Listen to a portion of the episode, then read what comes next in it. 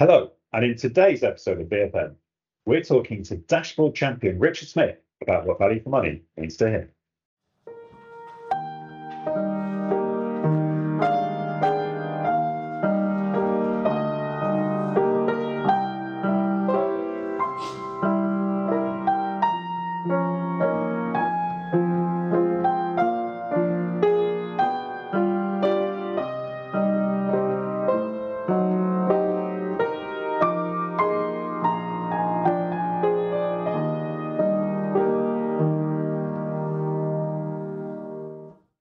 Hello, and welcome to the 41st episode of VFM, the Pensions Podcast. And as usual, I couldn't be happier to be joined by my co host, Nico Aspinall. And Nico, we were meant to be doing this in person today, but the, the storms have got the better of us, haven't they? Yes, Storm, Storm Ciarán. Um, so I'm delighted that, you know, technology works and we're able to do this uh, remotely, if, if, slightly surprisingly. Uh, and beyond the 90 mile winds, uh, we have a milestone, don't we, Darren? We do. Um, What's that, Nico? 10,000 downloads, 10,000 listens to the podcast. It's not bad, is um, it? Which is probably you and me 5,000 times, isn't it? No. Uh, oh, no, it's, it's, it's you, me, and our guest, Richard Smith, who, yes. who we know is an avid listener. Um, Richard, um, welcome to the pod. Hi, Darren. Hi, Nick. I was very, I was very humbled to receive the invitation. So, so thanks very much. If if we'd been doing this in person, I actually came bearing gifts. So oh. I'll have to, for the listeners, I'll have to show them on camera. I, excuse the unrattling. I made you both because I'm your 40th oh. guest. A VFM oh, wow. Pensions podcast T-shirt. Oh, so you've both got fantastic. one of those. I've left the label in, but I don't know why. Because if it doesn't fit, there's no refund. so I'll get those to you somehow. Oh, that's uh, amazing! Absolutely fantastic. You're very, Thank you're very you. welcome. That is brilliant. Well, perhaps you can um, send us a picture of them, and we can put it on the LinkedIn post when we share the we'll podcast. Do, I'll do that. I'll do that for sure. Oh, so, brilliant.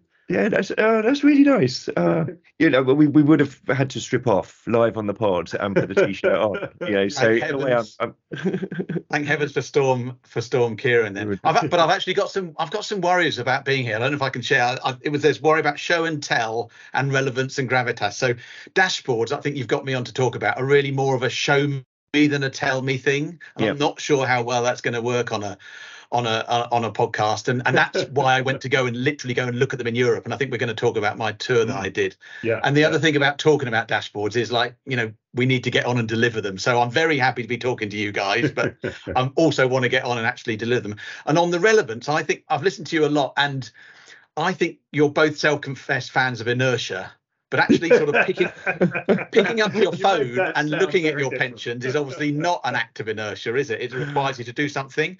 And I've noticed, Darren, whenever you mention dashboards, mm. Nico goes a bit quiet, and I he does, doesn't so he? I'm not convinced that Nico actually thinks dashboards sit well in a world of inertia. So my ambition is, I hope to convince you that dashboards are actually an inert tool, or certainly way more inert than what the status quo today. But the biggest worry I've got is gravitas. You've had some absolute Titans on on on your 41 episodes. Well, I think you didn't have a guest, did you, on episode one? So I'm your 40th guest, I think. That's right. Yeah. Um, I, am just a yeah. I'm just a pensions admin and systems guy who got interested in in dashboards. Hopefully, I'll have one or two interesting things to say. But I must be, I, am feeling a massive dollop of imposter syndrome, even even being here. no, not at all, not at all. And and I can tell you why you're not Richard, because I think you have a world-renowned dashboard website, www www.dashboardideas.co.uk, which, if you want to know anything about pensions dashboards, then um, you know visit visit that website.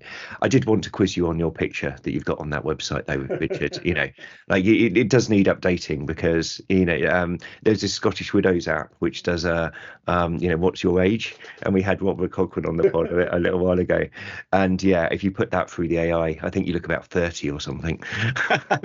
I lost some weight, so in in um, uh, lockdown, I started doing online classes, you know, fitness classes, and mm. I, I, I lost some weight, but I put it all on all back on since then. So yeah, maybe I need to get that updated now. so you you've had a, a, wide and varied career in pensions, and we'll we'll talk a bit about your bio um, in the in the next bit of the pod. But you've worked for organisations like the Pru, the AA scheme, Aon. Um, and you've been doing lots of work on pensions dashboards as an independent consultant since um, working. Yeah, it's for, been an absolute privilege. Yeah, yeah. Yeah, and that's where we first met, I think, with the um, ABI prototype, wasn't it? 2017, yes, I think it kicked off in 2016 with George Osborne, and then then the ABI and, and Treasury sort of uh, led a project to deliver a prototype at Easter 2017. Yeah. Excellent, excellent. So we'll we'll talk all about that. But yeah, well, it's an absolute pleasure, and and we're humbled to have you on the pod, Richard. So no, no, no imposter syndrome um, is needed. I uh, I think I first uh, kind of actually was in a room with you at the DG Publishing DC Summit two years ago. Um, and uh, I think DG Publishing do a fantastic job. and it's well worth going to that conference. But as you know, investment managers can be a little dry. Um, and uh, you, you, I think, even had the graveyard slot of like just before or just after lunch. Just, just after, after, lunch. Just after lunch. Yeah. yeah and the energy and interest and uh, and knowledge of the subject that you brought was absolutely fantastic. And I think we all totally independently, and I'm not just saying this, I think rated it as kind of the best session uh, of the day. Because Darren, you and I did a sort of match of the day digest afterwards, and we were buzzing about. We did, uh, yeah. It was, it, it buzzing about your session. The yeah. the energy when you talk about pensions dashboard, Richards, Richard, um, is just um, absolutely incredible. Yeah. I think I think when they happen, not if, but when they happen, I, there will be some tears. But I think we probably all, you know, very have to do this pod, as I said, but we need to like talk less and do more. We now yeah. need to move into getting it. And we'll come on to that, no doubt, as we come onto the, yeah. the topic. And Darren, when when you said, I thought you were about to say, you're in good company. We've had some absolute dross on this podcast.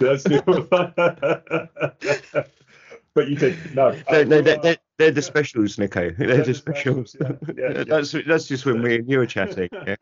Anyway, um, order, order. Say, so, so you were amongst the elite of the defined contribution uh, uh, industry. Now you've joined us. You've joined us. You're very welcome. Excellent. Excellent. So let's let's get back on track. uh, Richard, what have you got for us? Uh, so back in the um, 1980s, I used to love the Smiths. I know you're a music fan, uh, Darren. So Hatful of Hollow, you know, really was the soundtrack to my sixth form. And even though I think I think Morrissey has said some pretty inappropriate things in recent times, I agree with the chorus of his 2017 song "Spent the Day in Bed." You know it. He he sings, "I recommend that you stop watching the news."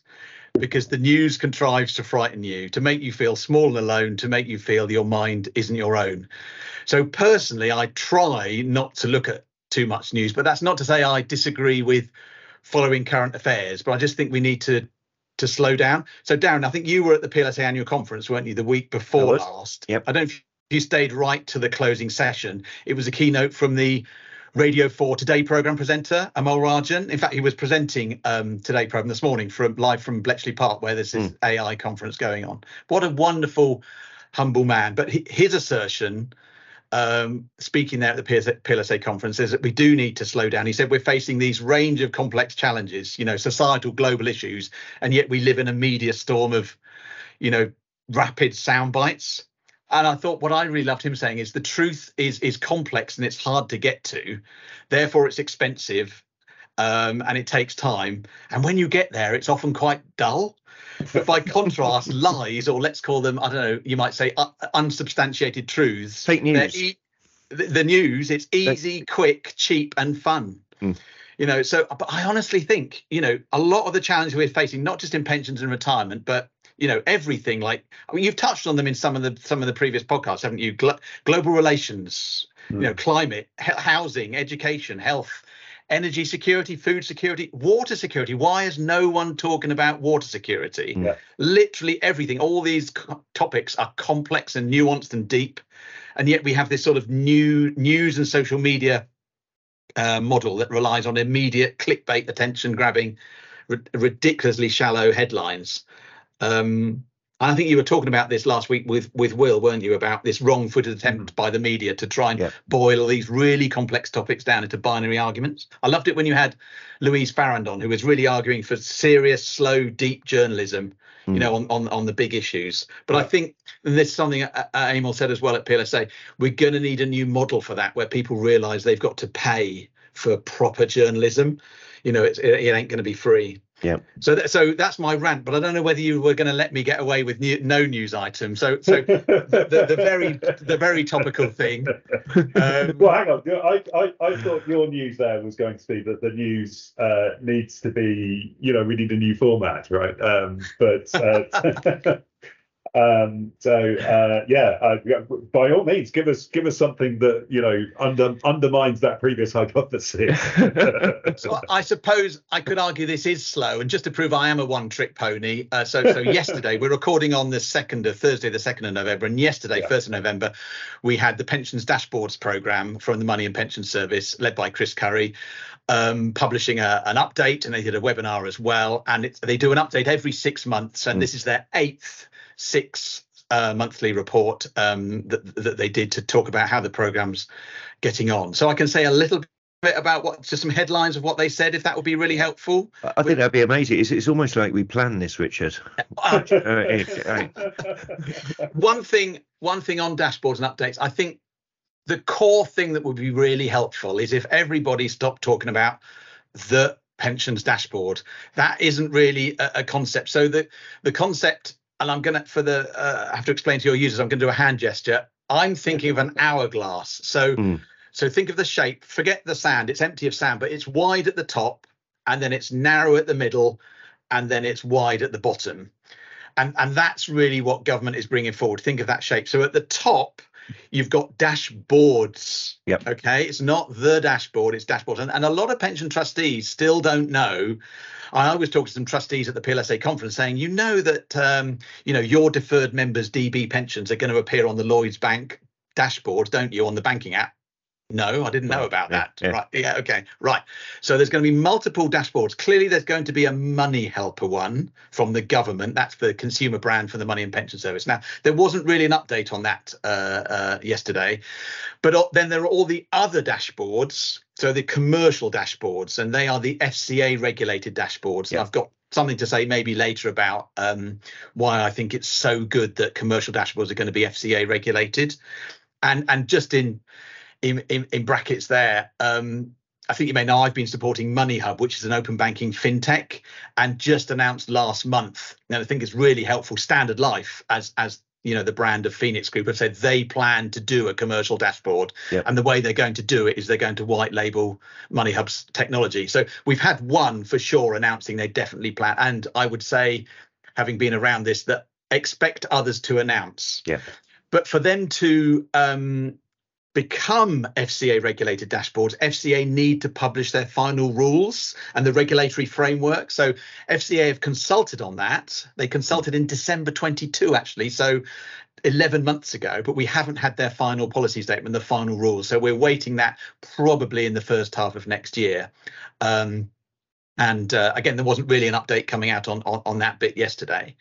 Um, then we come down to the narrow bit of the hourglass. So that is Chris Curry's bit. That's the the central technology architecture into which all dashboards must connect. Yep. So that's things like the central identity service and the central consent service to say, are you definitely Richard and do you consent for a search for your pensions to go on? And of course, it's that central finder service. That's the mm. bit that MAPS or PDP have contracted Capgemini to do. So we again we didn't really have much of an update on, on, on that, except to say there's there's the replan underway for for Capgemini to con, to connect all the dashboards and and all the data providers, and that's really the bottom of the hourglass and that's really the data providers. So there that's really where a lot of the work has has been done. So that's really the update that we we did have dates in legislation for every different pension scheme and provider that they had to make their data digitally searchable and be connected but as part of the reset that I think you've talked about on this on this uh, podcast before, those dates were taken out of legislation, and they're going to be re-announced as slightly later dates, but in guidance. Yeah. And so the the update yesterday was that those dates are going to be socialised with industry trade bodies over this autumn, um, and it's uh, it's this month because I'm I'm involved with a number of those bodies, and we can come to talk about that. So those dates are going to be socialised to test, you know, the the feasibility of those dates, and then we'll probably see those being announced uh, quite early next year. So, is, and are they in guidance to give um, more flexibility in terms of the program? Is that the? Yes. Is that the? I think that's exact. That's exactly right. Although I think there's a bit of a tension there because um, obviously government wants trustees and pension providers to to adhere to that guidance, even though it might not be legislatively a legislative mandate on them. So there isn't really flexibility. So it's sort of, you know, you can't say in one breath that there's flexibility and there isn't flexibility. But I think all parties agree that getting the big schemes and providers, both DC and DB, connected soon will enable the all important user testing to get going at scale. Um, so, and I think, you know, a lot of the big providers were ready to connect this August. So you might remember the original staging timeline was for the big master trusts and big FCA regulated providers to connect um, this August. In fact, the big DB schemes, the really big ones, had to connect from this month, November. So they were pretty far advanced in getting ready. So I think to be honest, they don't really want to stand down those project teams. They want to mm. get on and get connected.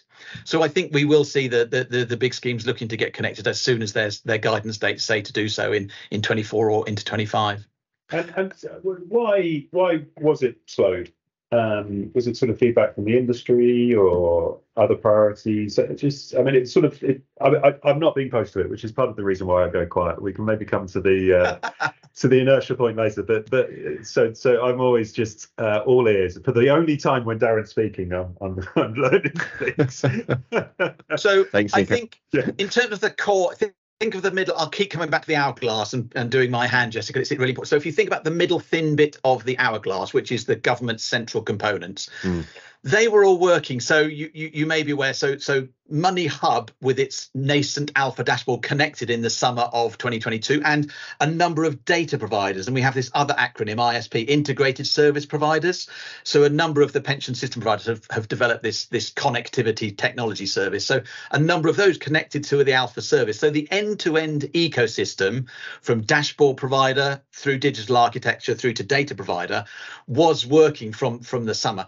But I think part of the challenge was to then ramp that up at scale to then yeah. then make that a beta service that then all of the pensions industry could connect to in terms of its in terms of the fat bit of the hourglass at the bottom if you see what i mean yeah. so it is about having some more time to enable that to be in place and robust so that that the data providers could connect with confidence Excellent.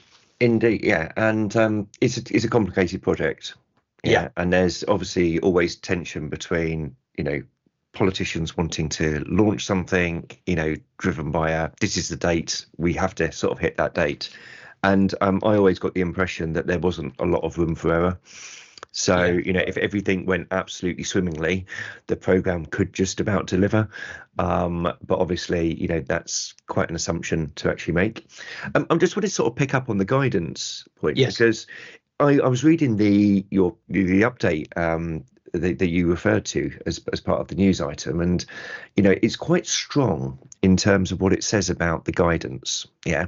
So even though these connection dates aren't set out in legislation, you know it it talks about providers and schemes must have regard to the guidance um, or they may face action regu- from regulators.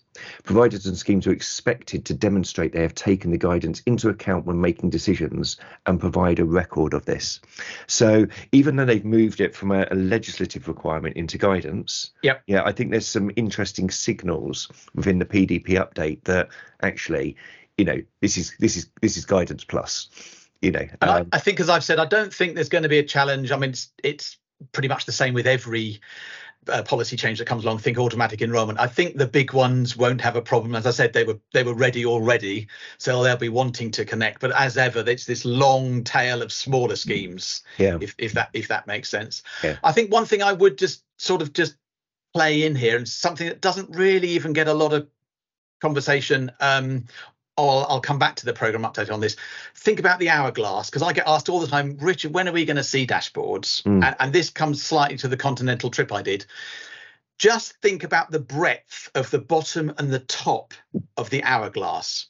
You could launch with one dashboard at the top and with just three data providers, you could launch, I don't know, I'll make them up, say Nest, Aviva, and Scottish Widows. You could launch like that, but yeah. it would be very disappointing for users who use the Money Helper dashboard because of obviously most of their pensions wouldn't be found. So mm. you'll remember, Darren, when we did the prototype back in 2017, we did some user research to say just what level of coverage do you think how fat do you need that bottom of the hourglass to be and do you need it to be universal to launch mm. and the answer is no consumers their expectations can be managed to say mm. well come and have a look most of your pensions are connected So you know you get most pensions connected from those big ones. Yeah, yeah, yeah. Um, so so then I come to the point. Well, then how many access points do you want? Just one dashboard, or do you want multi dashboards? And something hmm. we'll come to when I talk about my continental trip is commercial dashboards are used way, way, way more often than the central government service because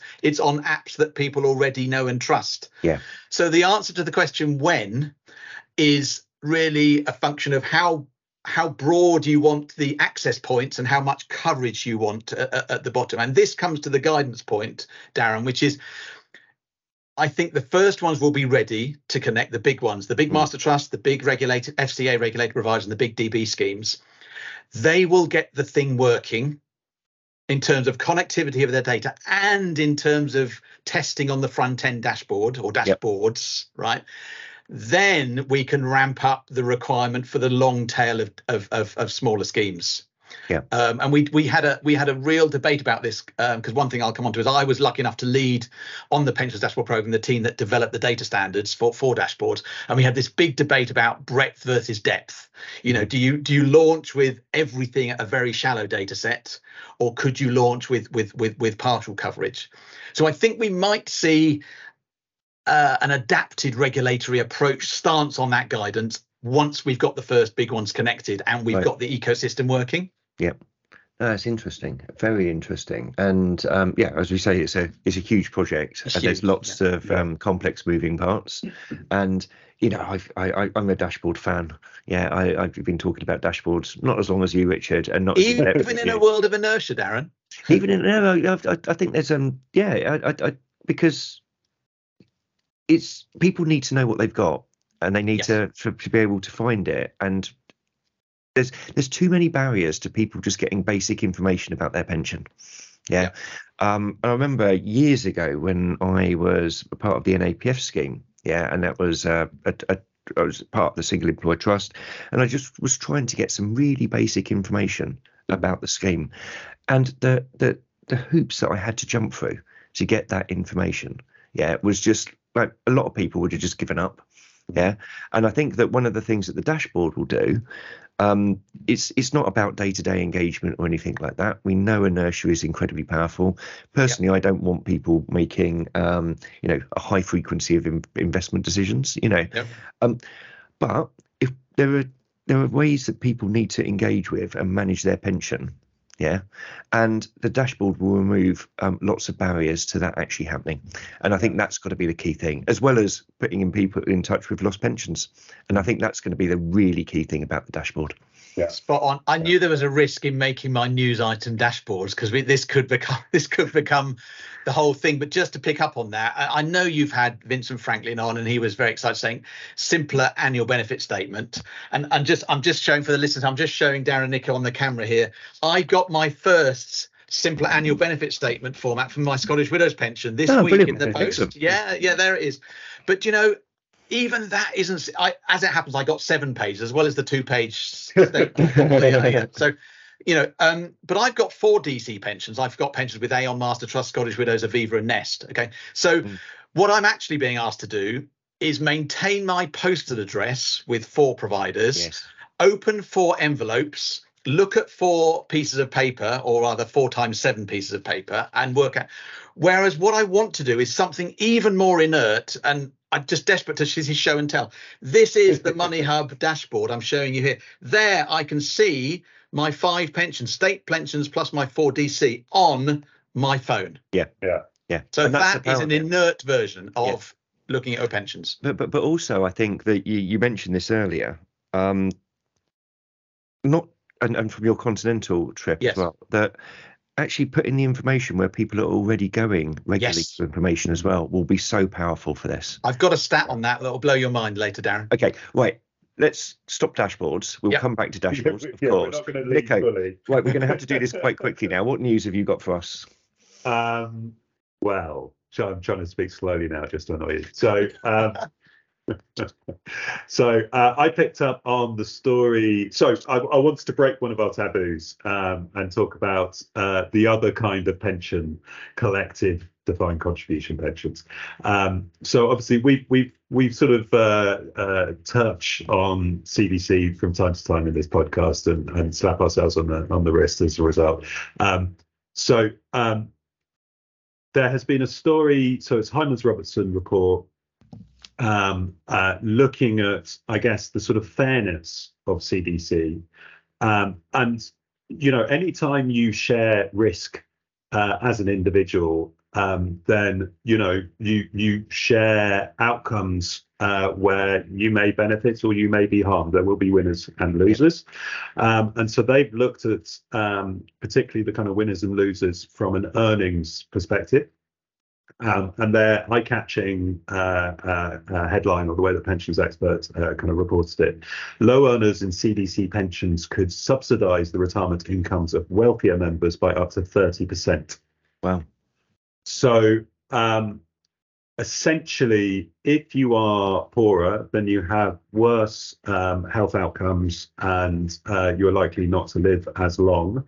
If you do not take that into account uh, in the way that you calculate uh, the benefit outcome from your contributions, then essentially you are creating a, a cross subsidy from those who are going to live less time to those who are going to live longer. And this is very, very directly correlated with with earnings. Yep. Um, so I was trying to conceptualize what that 30% meant. Um, I think it would be something like if you had 10 uh, people who put in uh, £10,000, then they would each get £7,000 of value, and someone who put in £100,000 would get £130,000 of value. Mm. Um, but they do say as much as. So, of course, I'm sure there will be uh, statistical uh, descriptions there, which, by the way, means that um, uh, you know probably the average would be would be lower. Um, this does mean that if you have a scheme where you have, say, 10 to 1 ratios of uh, higher earner of lower earners to to uh, wealthier earners, like many companies, mm. that you will be creating those cross subsidies as exactly if you bought um, if you if you had a defined benefit scheme. Yep. Um, as exactly if they bought annuities in those sorts of ratios into, as the annuity company. So um, yeah, I, I I sort of feel this in the modern age um, where we have quite an individualistic view and um, oh, I should say value for money, right? Uh, this is maybe the first time we mentioned it on the podcast, but I think the hypothesis of the value for money consultation and the value for money framework is in some way an individual what do I get out compared to what I put in type yep. assessment. And a lot of our guests um, have sort of used that as the key metric. Yeah, it is not how do I contribute to the collective good? Um, and are there public goods and commons um, that uh, I might argue are sort of higher moral principles than that? So I don't argue about the value for money of my taxation. Um, I like that there are police on the streets um, uh, and that there's education for children that I don't have, and that there are people cleaning parks that I don't visit. Um, I like those things. Um, I like having insurance for a house that is, you know, touchwood, not not burnt down, certainly not yet. Um, Although you were, all... you were telling us before that it's flooded a bit, hasn't it? Oh, I know. Yeah, um, I'm not sure I can claim on that, um, but uh, we shall see. Um, so, you know, there is a very different mentality to risk sharing um, to versus the value for money framework that we have. And I think mm. the the the framing that Hymans have put into this is to say that a low earner could get 30% less value for money uh, from a CDC than a high earner. Um, and that should be quite concerning if it's not addressed. And and indeed, their call here is to think a bit more deeply about that. And we know that Labour are quite big fans of CDC, mm. um, and they've argued for alternative approaches in the past. Um, uh, did, do, do you think that people really understand what's going on here in terms of some of the cross subsidies and you know how the design features of the scheme can almost pick winners and losers? Well, um, maybe I've got a yes answer and a no answer. So I think the yes answer is that nobody's setting them up. Yeah. Um, and they're voting with their feet. Um, and the no answer is that I think so fundamentally, what CDC offers is a, a regulatory arbitrage on capital reserving. Mm. So the cross subsidy that we're really talking about is uncertainty. Um, and that doesn't seem to be loud and clear. I was very concerned when Adrian described the uh, best estimate uh, reserving um, in in the CDC mentality and said that's a good thing. To me, that's as an actuary, and I know he is as well. That's that's something that I need to grapple with because I think you know when you say to someone you'll you'll you could get this, they don't expect that to be a coin toss. Yeah. Right? They, they don't expect that to be a 50-50 gamble. Particularly, I mean, what we're really talking about is whether it can keep pace with inflation. That's, that's actually what it comes down with down to. Um, but if you go through a period of high inflation and um, you know that that was a surprise for the last goodness how many years, but now it's a very real policy uh, kind of concern. That if your scheme payments are not keeping up with inflation, then you you know at the end of five years of five, six, seven, eight, nine, ten percent, you could be substantially worse off. Yeah. Um, so yeah, I, I I I suspect that people haven't thought about that element of it in particular. Um, but to the extent that they're not setting them up, and you know, that's maybe more about kind of policy and regulatory risk, which is if you go through that period, the government just forces the employers to reach into their pockets anyway. But that's that's Um, the key risk. Yeah. Um, so yeah, look, I mean, um, it's it is complex. Um, we uh, uh, we don't have time on this podcast to get beyond the simple messages. Uh, there are uh, not to be sort of too uh, otherist, but, but there are rights and wrongs on both sides. Mm. Um, but the question is, how do you get that nuance into the decision makers' hands um, when essentially the information asymmetries between the employer, their actuaries, and their advisors, and the members are so huge. Um, and for me, you know, if this was Dragon's Den, it's for that reason that I'm at. Um, and um, you know, I've always, I've always, uh, just one last thing on CDC. I, I didn't mean to go too much on the CDC rant, but um, I've always felt that policy should be better devoted to dealing and improving with the system that we have than hypothesizing a brand new, even more complex system. Um, and um, uh, maybe I can segue to inertia because I, I think it's really worth talking about. Um, DC is not is not is not saying that inertia is the only way to deliver good outcomes. It's saying that uh, a lot of engagement in complex issues uh, can be self-harming. Yeah. Uh, and and therefore you should ensure that you get good outcomes despite the lack of engagement. Yeah. That that for me is the fundamental plank of inertia. Um, you can't by averaging all of those circumstances and uh, you know putting inverted commas around the word good, you will harm people. There will be winners and losers.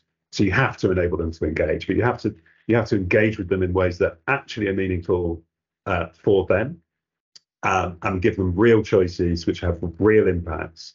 Um, and uh, a lot of our industry, unfortunately, because it has sort of such retail investment DNA, likes to pretend that the exciting, shining thing of stock picking and active management and uh, asset allocation and all of these sorts of things are the most important things you can be talking about. Um, when really we should be talking about contributions, uh, age of retirement, and type of retirement. Yeah. Um, and uh, those are really, really um, kind of unfortunately quite low down on our priority list of engagement. Um, and hopefully the dashboard can can help to facilitate some of those sort of sorts of conversations. So I'm going to pick up on my news item and segue from that because um, I was interested in um, some work from Pensions Insurance Com- Corporation (PIC) um, that was reported in Professional Pensions calling for, you know, defined contribution pensions to be rebranded or renamed, um, saying that the current name falls short of meeting the expected definition of a pension. And I think it ran um, some focus groups with uh, 500 of its staff uh, produced a, a, a, comprehensive report which found several employees felt unhappiness and disappointment with how their DC pensions cannot provide certainty in retirement. So I thought this was quite interesting because you know um, it's related to people's connection and ownership with their pension. It, it's related to the language that we use. And you know, a, a, question for Richard on this, like, you know, should it be called a pensions dashboard? You know, um, is it, uh, you know, I, and we and we haven't I haven't set you up on this one, but you know, are we are we totally fixated about pensions, and you know, could that put people off? So. Uh, not wishing to out nerd you down, but I'd actually read the PIC engagement report before I knew you were going to raise it as a news item. So I think what's really interesting when you when you read it, what they found is that half of the, the, the staff members they spoke to, when they heard the word pension, they they asked what what does that word mean to you, and half yep. said we think of it as a recurring income when we are older. You know, so yep. the word state pension, the word pension next to state, that is an, an income. Well, it's, it's a benefit, isn't it? But it's a, it's an income you receive I think it's every four weeks, isn't it? Because it used yeah. to be paid weekly, and it's sort of it's a, so you get it 13 times a year, but let's call it monthly. Um, but the other half of people said, no, no, no, it's it's it's a fund it's a fund of money that you build up during your working life. So even that the word at the moment. But I think what PIC are really trying to get to is is the contributions word that Nico just mentioned, which is mm. like there is a huge lack of understanding that eight percent isn't enough if unless you're a very very low low earner. So yeah. so what I think PIC are trying to say is if we use the word pension, which a lot of people think is an income, they think, well, I just have to put in and I'm going to get an adequate adequate income. And and in fact, why would why would the government and my employer why would they put in an amount of money which they knew wasn't enough? Mm. Why would yep. they even do that? Of course, I'm going to trust the government and my employer together. There's a double trust premium there. Of course, I'm going to trust them to, to, to put in enough. So I think the the, the real uh, thing, but the message I got from that PIC report was this opening up the huge risk that a lot of people are at in terms of um, uh, complacency. And this comes to the DWP research from from January this year, doesn't it? Say most people are detached or complacent or afraid when it comes yep. to their to their to their pensions. We had this debate about what is a pension as well when we did the data standards for dashboard. We had a huge industry debate about it, about what do you lead with do you lead with the income you might get which as i've said a lot of lot of ordinary consumers not pensions folk but ordinary consumers can relate to the income i might get because yep. they can relate it to what they spend today little plug for money hub if you use an open banking enabled dashboard you can link to your current account and actually relate it exactly to what you spend today mm-hmm. and if you link your mortgage you can say but we can see that the term of that is 2062 but your retirement age is 2067 uh, retirement age 20, so we're assuming you won't have housing costs. So if you can link today's money with future potential income in the future, income is the way to go. But lots of pensions folk came and said, no, no, no, no, no, no. You want to show pot. You want to lead with pot because everybody mm. needs to understand that pot is the thing.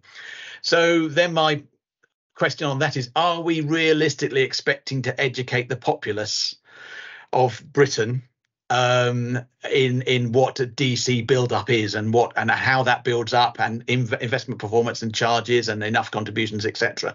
And I've got a clue in some of the findings from continental Europe, which I'll mention mention shortly, in terms of what do what do the other dashboards in Europe lead on. Yeah. So, but you didn't answer my question. so you, you totally outgeeked me, which is brilliant. Yeah, uh, but I'm, you know, like, should it still be called a pensions dashboard? Um, well, it shouldn't be called a dashboard. It should be called a tracking system because, as you said, Darren, the main thing it's doing is finding what you've got. Mm. Um, the way we've currently say we well i was on when i was on the program the current way we've c- currently articulated the data standards is that you do lead with income mm. most consumers i'm not going to say all but most consumers relate the word pension to an income, income yeah so on that logic yes uh, a pension tracking system would be the would be the right name mm. Um, but there's a lot of debate to be had about how much you can interest people in getting under the bonnet to say, well, actually, there's a fund of money here that builds up over time and you can influence that. And by the way, you probably haven't got enough going in. Mm. Can I tell you another little story? There's, you know, in Australia, the superannuation minimum is going up. It's nudging up half a percent every July, isn't it? I think it's it going yeah. to 11 and a half next July, and then it gets to 12% in July 25. There's huge consumer support for that. Why? because on the Australian tax office, the ATO dashboard, for years, people have been seeing their inadequate incomes. Mm. So if you show people that the minimum isn't enough, that will give support for the nudge to be stronger. i.e. the minimum the minimum to be a higher contribution. Yep. So so with my PLSA hat on, because I'm also the PLSA's dashboard consultant, I think it's totally coherent to do both dashboards and argue for a greater minimum contribution for pensions adequacy Yep. because through dashboards you get consumer support for government to increase the minimum contributions because you're demonstrating on a person by person basis the inadequacy of, of people's pensions. I see it as you know, DB schemes had these big deficits. You know, at a scheme level, we had a deficit. We didn't have enough money to pay the pensions. I think what DC does, it just digs, disaggregates that to an individual personal deficit, doesn't it, across your It retirement provision, across your whole across your whole life. So one of the big things for me on dashboards is yes, call it a pensions dashboard. It's about your retirement income. Show people that it's inadequate. And then that is a support to growing adequacy across the whole of the nudge system, which is the minimum contribution through. AE. Almo- creating a virtuous circle. Yes. Um, so I, I, I just wanted to, I know we need to move on there, but I, I just wanted to talk to, so almost what I said about defined contribution. And so, so I really worry, uh, I was trying to take the word away, pensions away from the DC system because we're bad at delivering pensions. Um, you know, that to me seems like the opposite action um, and rather than trying to investigate how we could be better, maybe at delivering pensions, um, you know, if an employer with pensions in the title uh, says, oh, you know, maybe this is an action that we could take and, and kind of promote to the market, you know, that really, really worries me. Mm. Um, the rebranding away from pensions suggests it's not what we're here to do, and that's there's no deficit in our contributions. That's just what you're getting. Um, and so, yeah, I don't I don't like the creep of language um, in that way. Um, and uh, they should they should try and deliver pensions for people, and we as society should be really worried that we're going to have a whole bunch of people in their 60s, 70s, 80s. You make it up with with only the state pension, um, and and as Richard says, I mean, like actually mortgages. Um, Yep. Yep. So yeah, uh, that was my reaction. I think we need to do more to deliver pensions, not dilute the promise. Yeah. And that's through inertia, but also improving the general system as well. Well, it's And the three most important things in pensions: contributions, contributions, Contributions, and contributions, contributions, and um, everything else is order too. Um, So we've talked a lot about the dashboard already, Richard. Um, but you know, how did you get into, you know, how did how did your love of the dashboard develop? You know, tell us a bit about how you got into pensions and and dashboards. Do you know in um, central London, there's a very famous red terracotta building called Holborn Bars? Uh, it- it's on Holborn, um, Yep. designed by the famous Victorian architect Alfred Waterhouse. First opened in 1879 as the headquarters of the Prudential Assurance Company. Um, wonderful, wonderful building. Um, roll on 100 years to the late 1970s or, or early 1980s, and it needed a wholesale refit because of the modern technology that was coming on stream then. Um, and that was part of the rationale for the Pru to move out of central London and relocate in Reading. Right. Um, but many Pru folk were commuting into central London from places like Essex, and they didn't really want to move west of London to to, to Berkshire. So the Pru found itself having to recruit a whole lot of uh, new people. So many many school leavers in the Reading area, like me, because I'm, I'm based in Reading, in the 1980s and into the 1990s, joined the Pru. So I was in pension systems and pension admin and and I was in teams run by first by Paul Moss and then Stuart Waite and then and then Paula Gibbons. And it was a real family community. I think at the peak around 1990ish I believe there were about 7,000 people employed by the Pru in Reading. If Wow. you've got friends or family in Reading, if you'd say to anybody, "Oh, I used to work at the Pru," "Oh, do you know?" Eh, You know, it's a real bit like Norwich Union, Norwich. You know, so it was a, it was a it was a real community village. Um, of course, it's much less than that now. There's been a lot of out- outsourcing and offshoring, you know, of resources over the years. But back then, the Pru in Reading was a real springboard for many, many um, pensions careers. I left there after about seven years, and I moved in-house to help run the AA pension scheme. I don't know anything about cars, but I knew about helping to run pension schemes in in, in Basingstoke.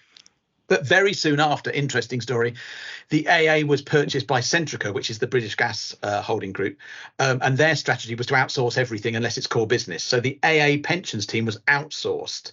So I was TUPID, if you know what I mean. So mm. transfer of undertaking, protection of employment to Aon in Farnborough. I don't I don't know whether either of you have ever been TUPID. It's nope. no, it's no, it's no. it's a really interesting thing because your job moves and you end up working for an employer that you didn't apply to work for and mm. they didn't recruit you directly it's just they they got you as a part of a commodity resource right. so it's a really interesting experience so i did a couple of years there but it wasn't really what i wanted to do particularly but the main thing i did was uh, then move to um, pricewaterhousecoopers or, or, or pwc um, and i was in, in pete sparshott and ellen kelleher's specialist consulting team helping major clients because I was from an admin and systems background, so helping major clients with admin and systems change. And I was there for 11 years, and that was that that was really great. I've got a little rabbit hole thing I was going to talk. I don't know to, so I know you've mentioned Quaker families before and Quaker businesses, Nico. You know, and I, so you know, I mentioned that architect of the Pru building, Alfred yep. Waterhouse. Well, of course, it was his brother Edwin Waterhouse, who created an accounting business, who went into business in 1865 with Samuel Price to form Price Waterhouse, who eventually merged with the Cooper brothers and William Lybrand, Coopers and Lybrand, in 98 to form Price Waterhouse Cooper. So two brothers, and there's even a third one. There's Theodore uh, Waterhouse, who formed a law- legal firm with Field Fisher Waterhouse, is now a top city legal firm. Wow. There was there were some sisters as well, but of course you never hear about those because it was the 19th 19th century. But I love that story. They were a big Quaker family from Liverpool, but mm. then they moved to Tottenham.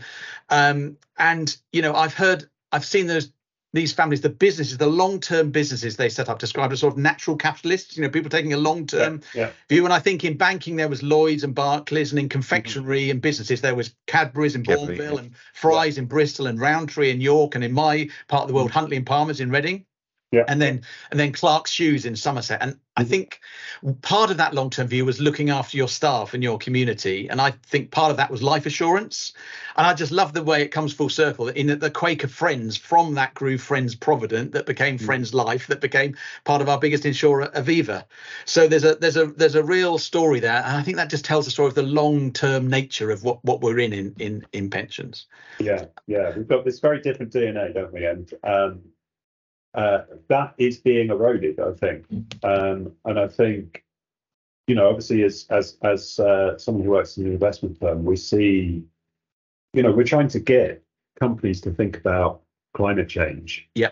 And and um, you know, they just sort of a lot of them think it's not really on their watch. It's like, but but don't you think that other people might be running this firm in the 2030s and the 20 don't you hope that this firm exists mm. over that sort of period? And there's something around selfishness and uh, how executive pay is linked to shareholder value um, and you know quarterly results and uh, you know micro high frequency trading and all sorts of things um, which have sort of diluted those those values. And we we live in faster times um, you know, information is more instantaneous, um, but but that sort of long termism is is is quite lost. I think um, maybe pensions is the last the last bastion slow, of it.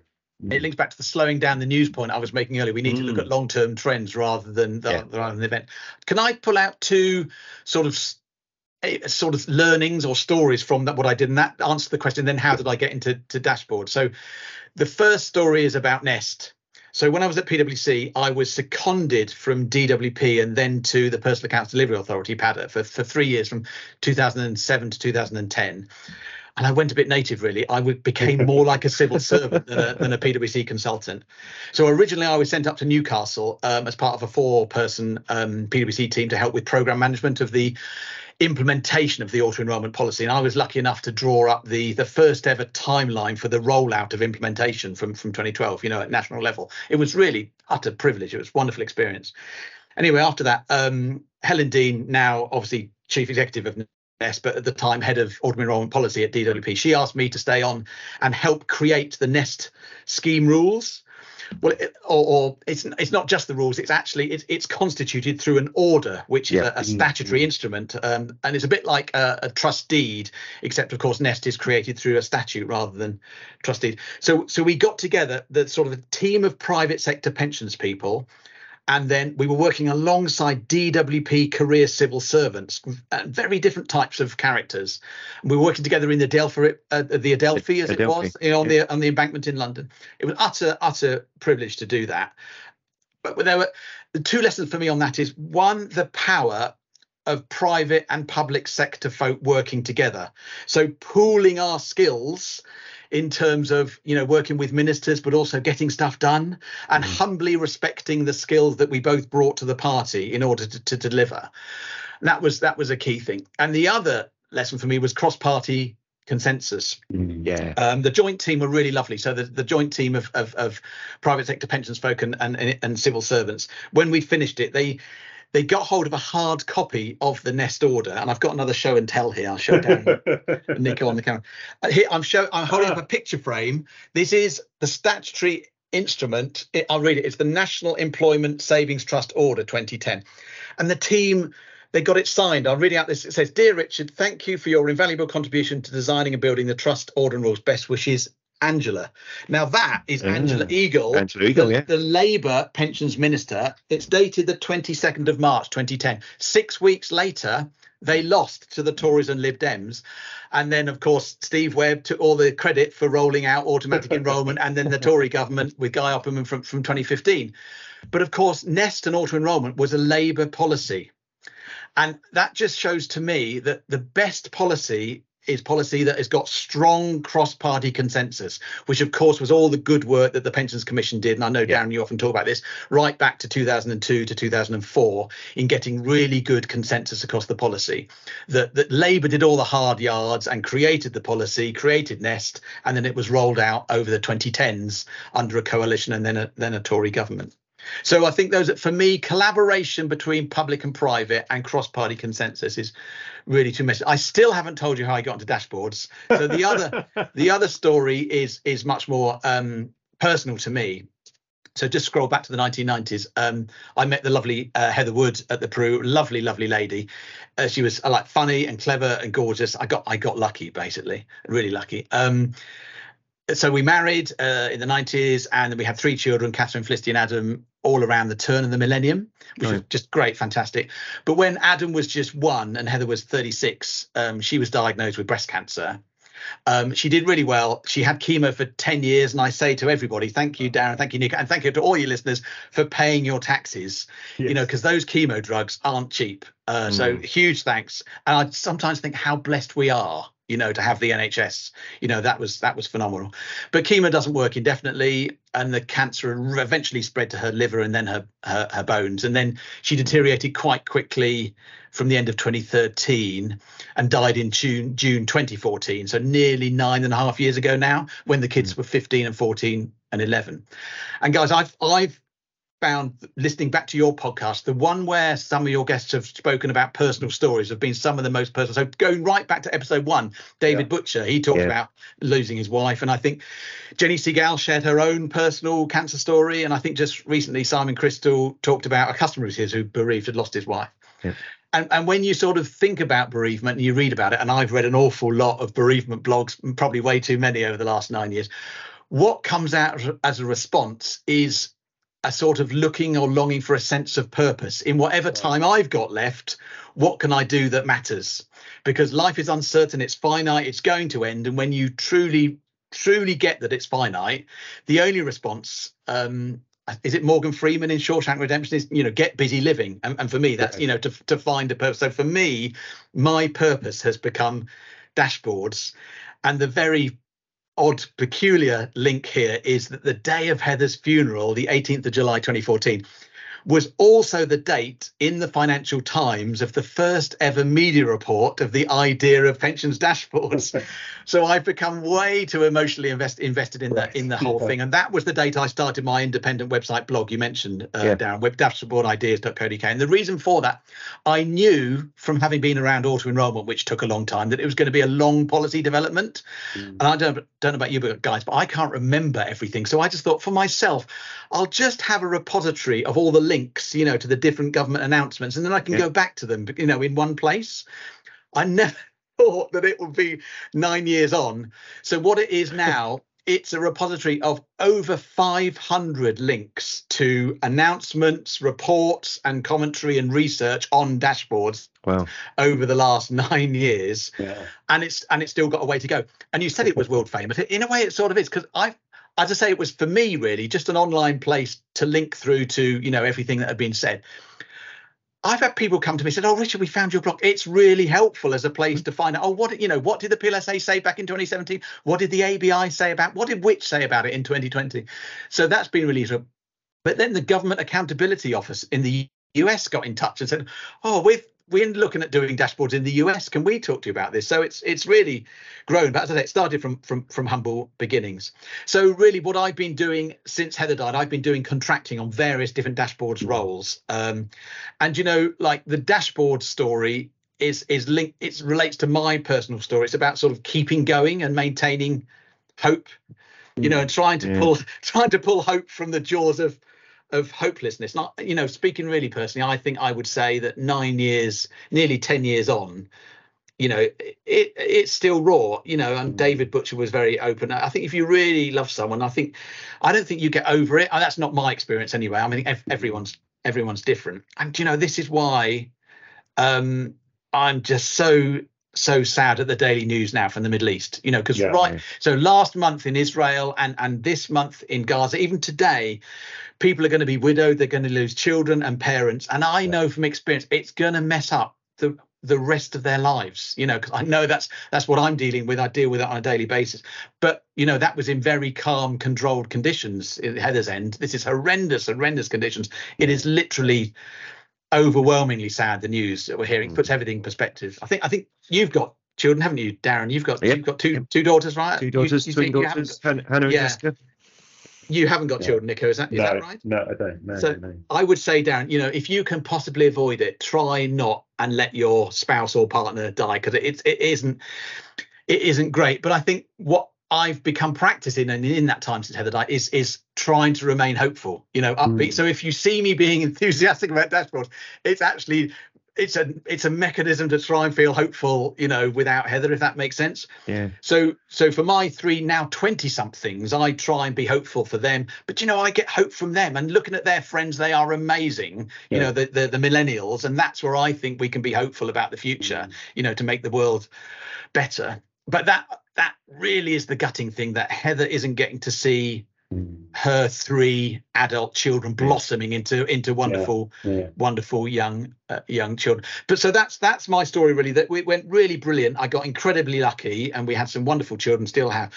But then it went wrong. You know that's life. It's a funny old mix. All you can do is try your best and keep going uh, for me is keeping going with dashboard so the thing things i've done on dashboards darren as we already said you and i met on the prototype project 2017 i was nest's representative because uh, it was a collaborative industry yep. thing wasn't it the prototype back in 2017 and then PASA, the pensions admin body, set up a working group at the same time in 2017. So I joined that, and I'm still on that working group, the PASA working group, seven years, six, seven years later. In 2019 and 20, I was really lucky. I did a contract on the dashboards program with Chris Curry, I think I've mentioned, and, and um, led the team that developed the data standards. So that's yep. the content going through my hourglass, if you like. If you like, it's the sand in the hourglass, except you can't turn the hourglass upside down. So the analogy that doesn't work. But I realised well, doing that. Con- the data flows from it the flows bottom up, to the and top, then, um, and then it drops down to the bottom. The data resides at the bottom. Yes. So as long yeah. as you don't invert the hourglass, the analogy works. but I realized doing that, the industry was going to need help. So for the last couple of years, I've been the PLSA's dashboards consultant since 2021. And there's been a lot to do for PLSA because there's been so much consultation. Yep. So I've been supporting Nigel Peaple's policy team at the PLSA with responses to all the consultations on dashboards since since the spring of 21 and then and helping explain dashboards you know to plsa member funds and and and others. And then at the top of the hourglass uh, since spring last year so for the last 18 months as i mentioned i've been advising money hub on a two day a week basis. And that has opened my eyes you know as a consumer based uh, or consumer focused open banking fintech who sort of live or die by doing right by the consumer. You know, as yeah. an FCA regulated consumer duty compliant entity, um, you know, that's been really, really humbling to get to because I'm not a UX, a user experience, user interface person. I'm a pensions nerd, but learning how you really test what consumers really understand yeah. has been been eye opening. Oh, and um, just on that, I think there's been debate on this. I think it was Margaret Snowdon just recently um, said, "Whoa, why I can't do the accent? Why didn't they make why didn't they make consumer duty apply to trust-based schemes?" Oh, yeah. And Nico, yeah. you always come back and say, "Wow, they've got a fiduciary duty." But my challenge to that is, and let's have a little bit of a tussle here, right? And see what you think about this. You've been at trust-based schemes, haven't you? So, Nico, you were at Willis Towers Watson LifeSight, yes? Is well, that I right? At, I was at Barclays. So, Barclays, Barclays, um, right? So and, I, like you, I was in-house looking after the staff at Barclays. Right. Uh, yeah. And then you've you've been at uh, Smart, Darren, is that right? and then pe- and, and people's people's pension, pension. Yeah, yeah. So I would my challenge you. Do you are you aware? You may not know. Were the trustees of those arrangements? Did they ever ask for their comms to be put in front of numerically vulnerable consumers and test the understandability of those comms. Yeah. If they did, I think they probably would have been in the minority of trustees.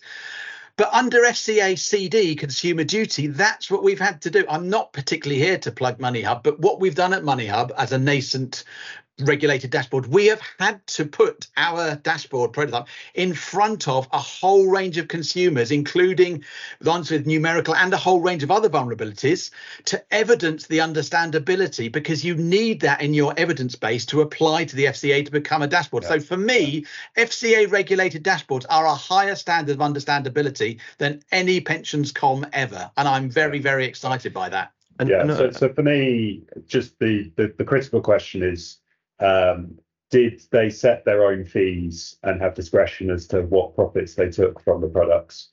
Um, and that is, you know, the fundamental conflict of interest which exists in business. I'm not saying people should take shouldn't have profit, um, but but fundamentally, and I, and I would differentiate, and I know um, Julius was uh, was uh, very good on, uh, on, on not allowing me to, but I would differentiate between the single employer trust trustee setup uh, yes. and the provider trust yeah. uh, trustee setup. Um, so uh, you know the, the pecuniary interest um, kind of conflict that is forbidden to trustees, I think is really important. Um, and uh, they did, uh, you're right, without being forced, uh, kind of worry about whether their communications worked for their members. Um, hopefully, particularly at Barclays, they didn't have many numerically uh, challenged people, but they would have had some. Um, and um, you know there there was testing, um, uh, but yeah, no, for me for me the the interesting bit of value for money, and we might get to talk about that. Yeah, um, yeah. the, is the who sets the before money? We've only been sets, going an hour. Yeah, yeah. Who sets who sets the the you know the outputs of that? Um, and uh, you know, in a in a it, it, again, it's a narrow framing, but in a kind of single employer trust uh, it's very difficult for the trustees to rip people off um, because they're not encouraging uh, you know people to pay the money to give them bigger profits. Um, so the whole setup is different, and there are we can haggle about whether trust law is appropriate in pensions. That's yep. you know it's built for a different purpose and it's been yep. mutated over a long period of time. Uh, we can haggle over whether the pensions regulator is an appropriate uh, regulator of defined contribution. Yeah. Because uh, it was very much built to be the the captain of a of a lifeboat, or mm. you know, I don't know if that's the right exactly the metaphor, uh, but it wasn't, and has never really cared about defined contribution. It wasn't really set up to it. Um, but but those kind of duties and the kind of DNA again um, are quite different, I think, in trusts generic and business generic. Um, So so my observation on this is yep. I think consumer duty should apply to the trust sector. Mm. Yeah, and and it's not to get into a debate between the rights and wrongs of FCA regulation versus trust regulation stuff. For me, it's about the FCA has set out very clearly what their expectations are. Yes. and um, and importantly, have set out um, that you need to be able to, you know, you you should test and you need to evidence what you've done. Yeah, and I think it's a different level of prescription. Yeah, Yeah. that is the key thing between the two. And and for me, it's not consumer duty at a principled level versus trust and fiduciary duty at a principled level. It's just when it comes to implementation. And I think that's where, you know, applying some of the consumer duty stuff to the trust based sector and forcing these schemes to actually do this stuff and do this prop- properly would be a, a welcome innovation. Yeah, Just can I can I just respond? Sorry, sorry, Richard. So, so just I, again, I would differentiate between single employer trust and master trust. Yeah, yeah. So yeah, no, I think- take that. You will find a huge proportion of the master trusts are already caught by consumer duty, um, and all of those reports are already being filed. And the role of the trustee is essentially an internal audit function with a kind of voice of the membership piece going on. So you, you can by all means force the trustees who um, uh, other people have said that it's not the case, but have very limited power, right? To have a higher standard of demonstrating how limited their powers are. Um, but ultimately, you're just demonstrating the weakness of the kind of provider versus trustee model if you go and do that. Uh, and then in the single employer trust land, I mean, you know, the vast majority are DB plus DC. Yeah.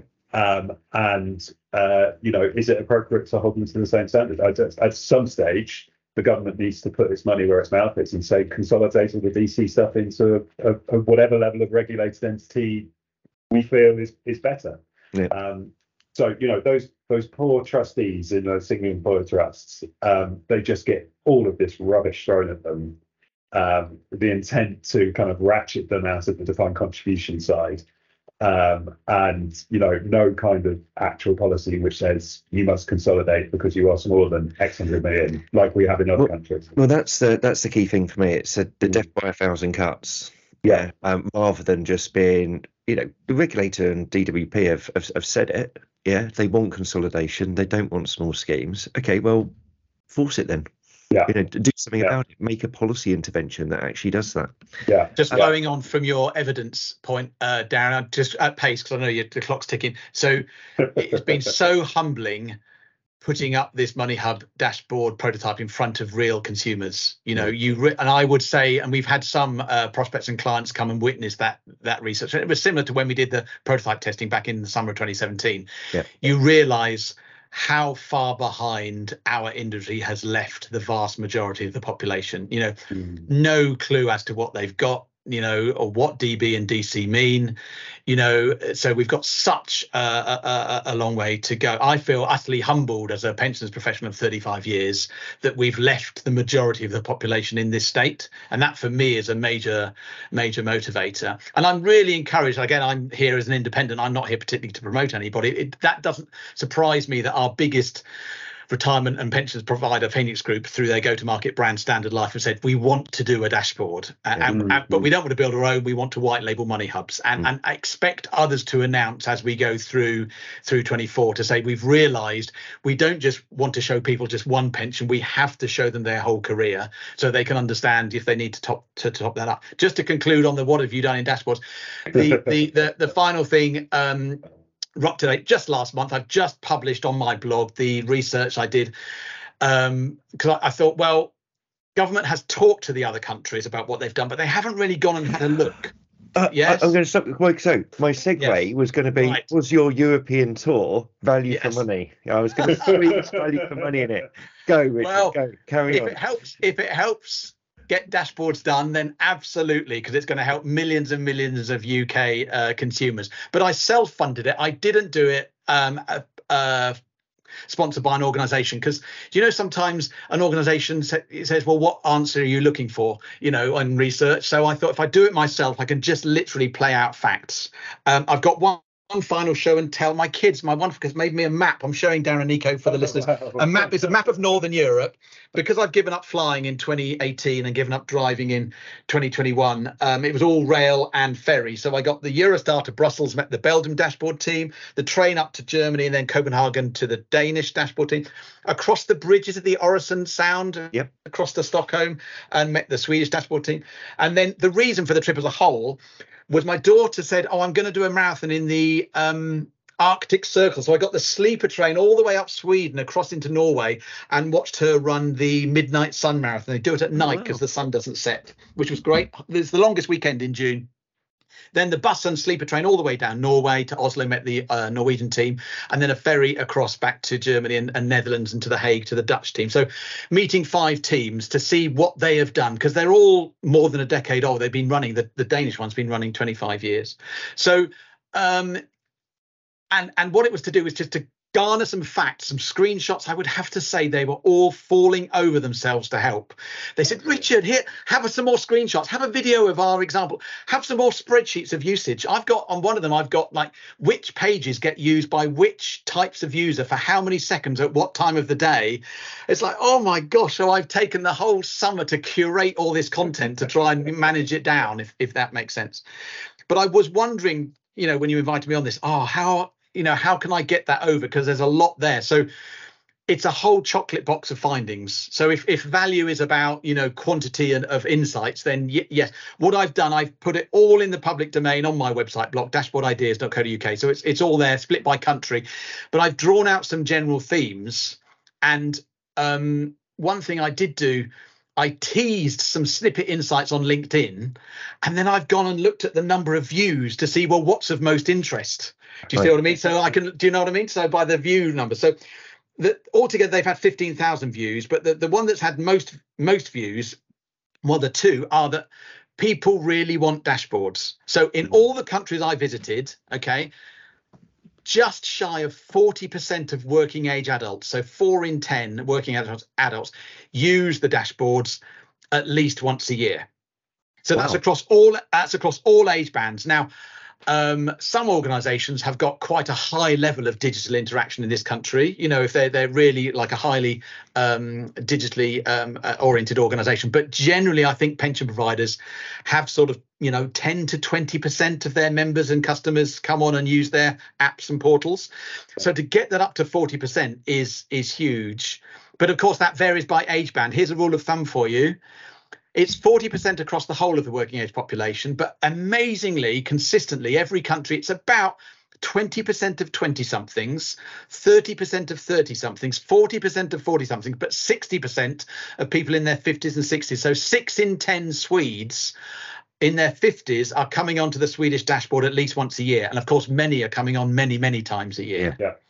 So people want dashboards. I think we knew that anyway, but this is the hard evidence.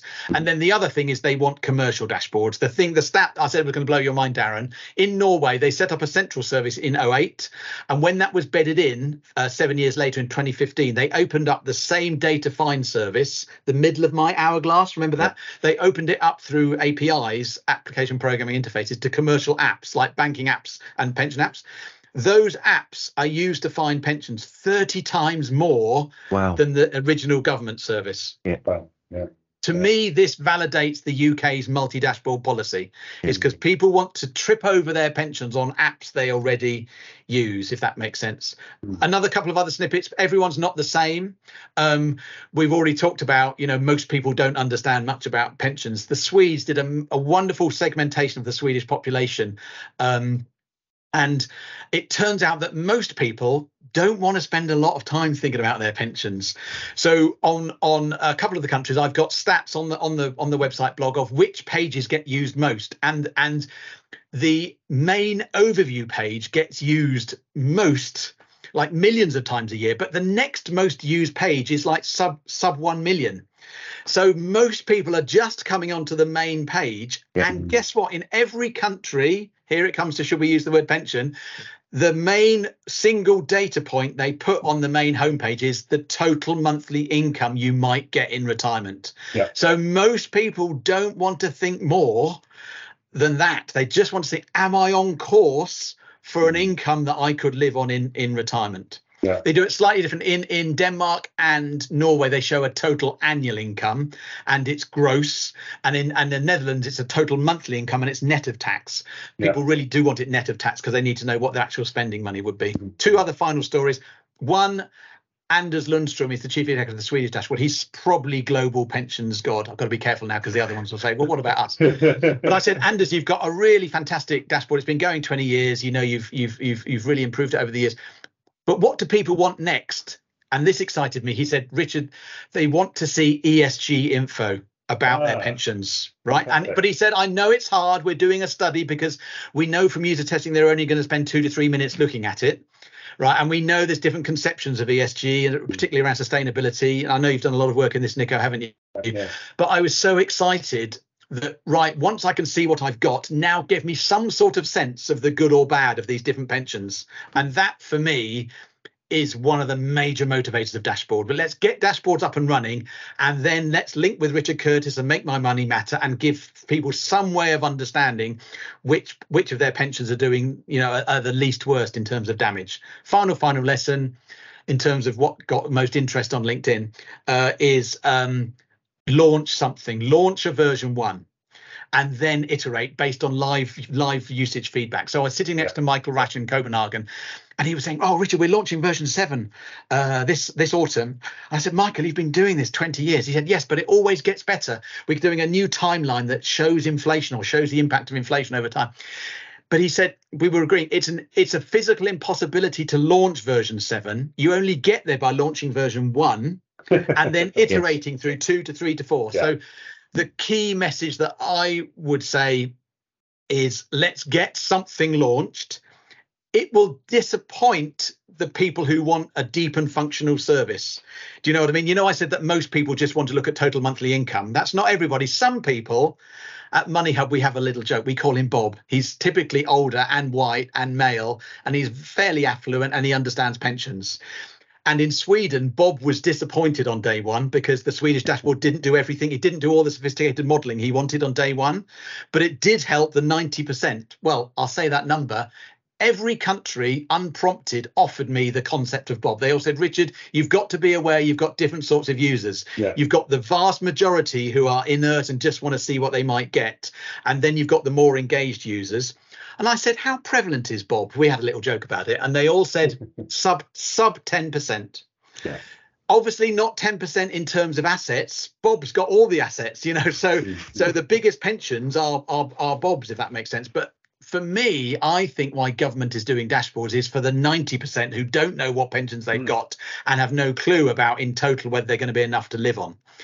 Um, there's a slight tension here with commercial dashboards because, of course, commercial dashboards are interested in Bob because they want Bob to consolidate his larger pensions, if you see what I mean. Um, so that's a really interesting, interesting point to bring out. So, so, so I get that in terms of delivery, and we, we often talk about minimum viable products or minimum marketable Yes. products, and and that. The, the, the thing that concerns me on this is I've Yeah. been involved in organisations where you get an MVP out, and that's it. Yeah, it's like job done. You know, um, yes, we've got all this stuff that we want to do, but we're now moved on to the the next thing um, because resources are constrained. Is is there a is there a risk that that happens with with the dashboards? Do you think we'll get it over the line and then everyone just thinks, oh yes, we've done the dashboard, um, and then you know, version two, version three, version seven doesn't actually come online. I think you may have answered your own question, Darren. You fall into the trap there again of talking about the dashboard. Okay, so mm. what the great thing in my mind here is we've got multiple commercial dashboards on banking apps and pension apps that we know from Norway people want to use. Okay, those are the ones who are going to drive the innovation. Yep. And when people say to me, "Well, what have we got special in in, in UK, Richard?" What we've got is a, a, a world-leading open banking and open finance world. So when you link current accounts and other, so when you see your total pension, it's not enough. Well, so what else have I got? And you can see that link through open banking. So I think what we will see is the iteration in the commercial dashboard space. Um, and what about the infrastructure? Yes. Do you think there'll be iterations in the infrastructure as well, or do you think that it would be quite static and the data standards would be quite static once this thing is launched? I would differentiate there between the two things you said. I think the hourglass once Mm. it's up and running is the glass, but the sand, okay, the content, the data set. So when we did the data standards, The, the anti-gravity sand, yeah. yeah, Yeah, the yeah. anti-gravity sand When we did the data standards, it has to be a shallow data standard because you have to have a pension data standard that fits for. The civil service pension scheme, a local government pension scheme, a DB, deferred and active, you know, a master trust, a personal pension, a SIPP, uh, a bought out pension, you know, that's not yet in payment. So to get a data standard that worked across the whole universe was really hard. So therefore, it's necessarily shallow. Mm. And we took a lot of stick at this on the program and say, well, no, Richard, you must do charges in in iteration one. And we said, well, have we got the evidence that people are going to look at charges? I don't think so. So so version one data standards are quite shallow. Then, based on live experience and usage, we then deepen the data set, but that can continue to flow through the existing infrastructure, which is the Right. glass of the hourglass. Yeah. Are you with me? Yeah, yeah. Yeah. And that has been the experience in the continental countries. Is is the, the data set has become more sophisticated, uh, uh, Yeah. sophisticated over time. Yeah. Yeah, just so- on the, it was a little throwaway comment with then. You said that people um, may not be that interested in charges. Yeah. So I'm going to try and segue us back to the topic of this podcast. Let's do it. Um, you know, do you think people are interested in value for money? So, what is value for money? Um, I didn't know what to say on this. I didn't know. I said I said in the little preamble that I had a surprise for you. What I did think is, um, Not another one. We've got the t-shirt. Yeah, we You got the to- t-shirt. That's, that's brilliant. I'm so Yeah. chuffed with that. Thank Yeah. you so much, Richard. what what I did because I know you're actually aren't you, Nick? I made Yeah. a spreadsheet. I listened back to all 39 episodes and I made a spreadsheet. And you know what you used to do? I and then I Hang listen on, on, a Friday. on, I listen hang on a Friday, and then I've listened back to where you asked the VFM question. You Yeah. used to ask it at the 19 minute mark, right? Uh, now you ask it at like the 46 minute mark. Well, so I've had to, I've been moving the slider along to find out where you asked the question. So what I did, I tried to categorize them. So I'm going completely against what Amol Rajan said. Like I'm now trying to boil down a complex story into like a, a headline. I made a pie chart, right? And it Oh, didn't help. Right. So six of your get six, five of your guests, thirteen percent said it's all about the growth, pot growth, which is Yeah. you know net net performance. So gross gross performance, uh, uh, net of net of charges. So yes, that's important to some. But then another six said, well, yes, it's that, but it's also income. You know, and like you just said, let's get better at pensions, Nico. It's also about let's get the right shape of income through retirement that people want. And then another seven, another eighteen percent said well it's those but we've got to think about the members as well and the member experience in in that context. And five really focused on that. Five said it's all about how the member feels but then six went on from there and said therefore it's subjective so to come to your question to pe- you know to people ca- so and then three went further and saying one particular avenue of, of subjectivity is is planet so i think obviously when you have mike Yeah. berners-lee on it's we you know the only issue is planet which Mm. i think is true as well and then seven said it's just too hard and i think even in your pilot you said it's just too i love i love there's a, a phrase i think it was alistair burns said it's intangible uncertain nebulous and subjective Yeah. so so anyway, but then the thing the thing I did like is so we're talking price and quality like what do I pay and what do I get? So, you know, a number of your guests so so Rona Train didn't value her rugby tickets because she didn't pay for them, but she did value the flight and the accommodation because she did. Then Louise Davy from the regulator had realized that paying for cheap running shoes is a false economy. Yep.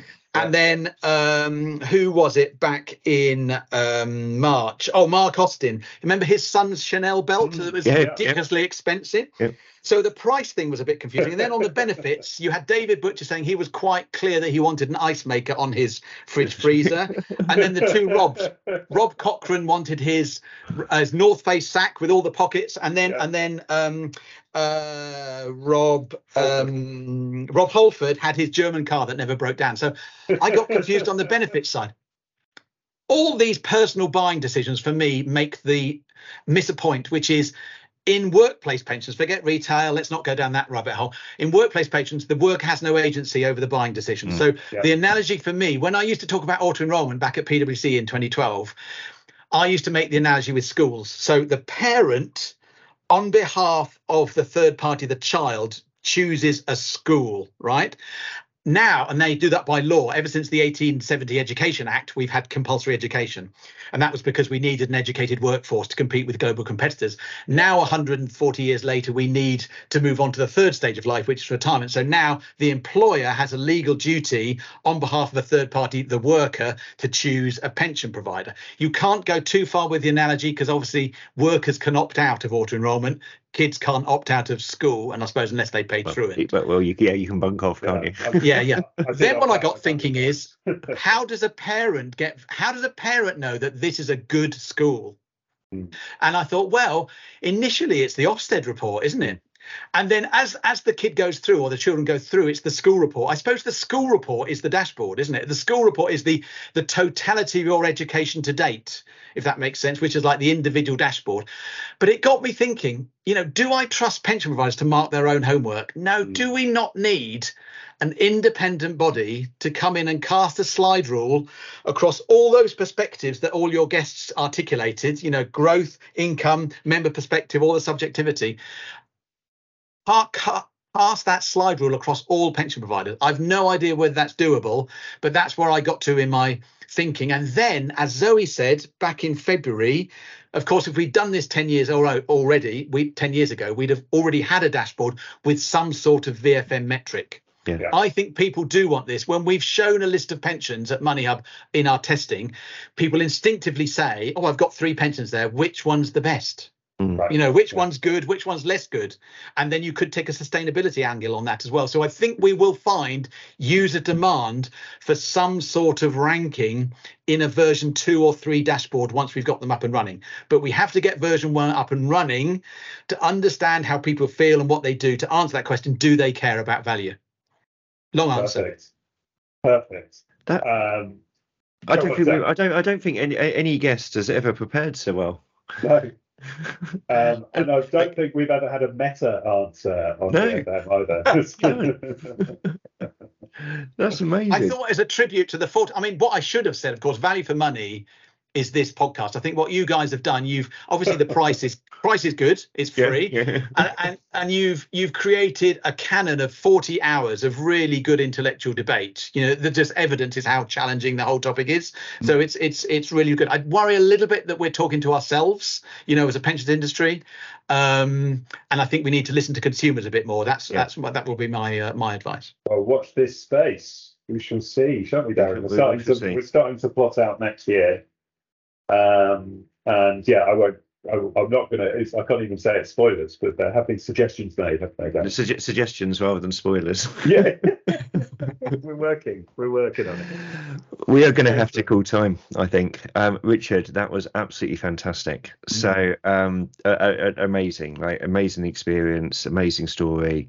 Um, you know, I think that the dashboard is a huge project, and I think that you know if it does get dashboards the line- dashboards Darren. dashboards, dashboards, dashboards. Um, the dashboards are a huge project. Yeah. and I think that when they do get over the line, then you would have played a very significant role in informing the evidence base and actually, you know, contributing to, you know, the retirement outcomes of millions of people. So, Yeah. you know, um, thank you so much for coming on the podcast and sharing your experience. It's not about me, but just a quick plug is that one of my hats is is this PASA ad, PASA working group I mentioned. So so right now the big challenge at the bottom of the hourglass is connecting pension schemes and, Yeah. and, and providers to make their data digitally searchable. And PASA has a whole suite of guidance coming for trustees and pension schemes and pension providers. That's coming very, very soon. So Yep. all listeners, please do take a look out for that. That's going to be really helpful for, for schemes to make their data Yeah. available.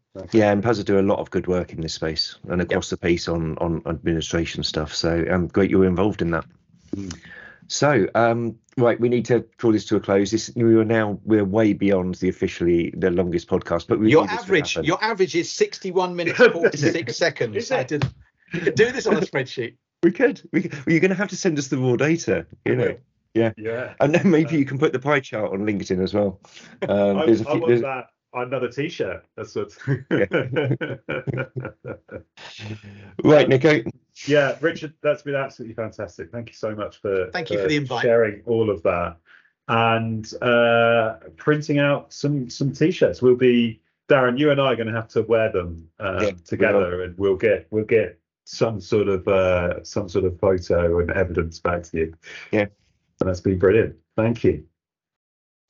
Um, right. Well, we look we we, we got some rush to the end. Next week Yeah. we've got Tim Gosling. Um, uh, very much looking forward to speaking to him. Loads of other guests coming up. Um, thanks as ever to DG Publishing. We're not in the pod this week, but we would have been, We would have been. um, except for Storm, Ciarán, um, and train delays. Um, so yeah, until next time, it's goodbye for me. it's goodbye for me and a big And it's thank you. to goodbye Richard. from me. Thanks, guys. Bye. everyone. Cheers.